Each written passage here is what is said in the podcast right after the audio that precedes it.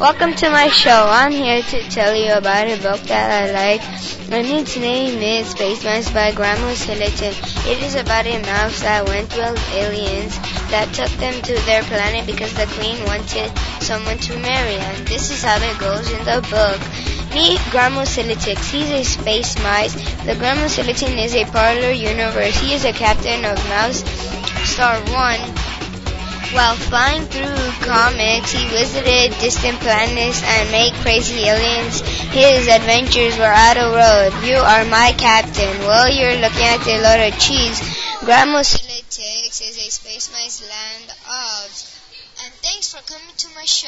I wish you have a good time.